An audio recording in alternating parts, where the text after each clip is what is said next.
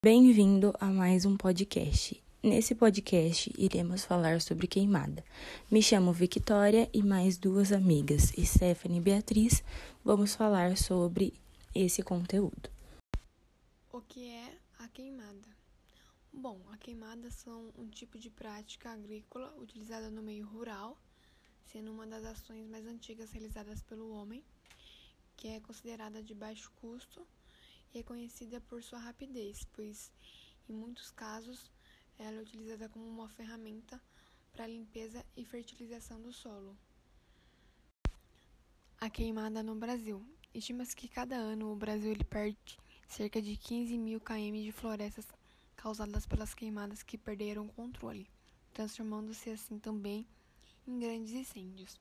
A região do Nordeste é a que apresenta maior índice de ocorrência de queimadas especialmente entre os meses de outubro e janeiro.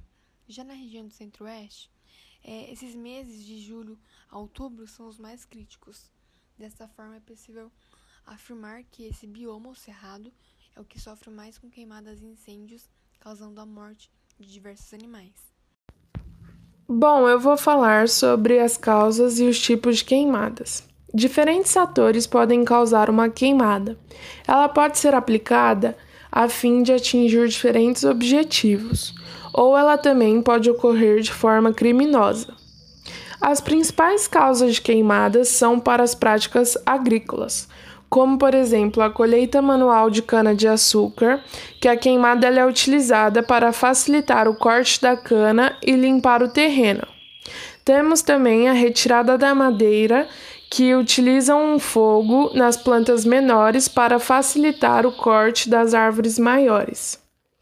E por último, nas práticas agrícolas, tem a germinação e a reciclagem de nutrientes, onde o fogo é utilizado para a germinação de certas espécies de vegetais e também atua como um fator que estimula a reciclagem dos nutrientes. Infelizmente, temos as práticas criminosas, como o vandalismo, quando uma queimada é provocada de forma intencional, os balões de festa junina e os fogos de artifício, quando são utilizados de forma errada, podem causar queimadas principalmente em regiões urbanas. Tem também a disputa de posse, quando proprietários de terras provocam queimadas de forma intencional disputando pelo aquele pedaço de terra. E temos um fator climático que é a falta de chuva, quando a queimada é provocada pela falta de umidade no ar. Essa queimada é bem comum é, e acontece em diversas áreas, principalmente no Brasil.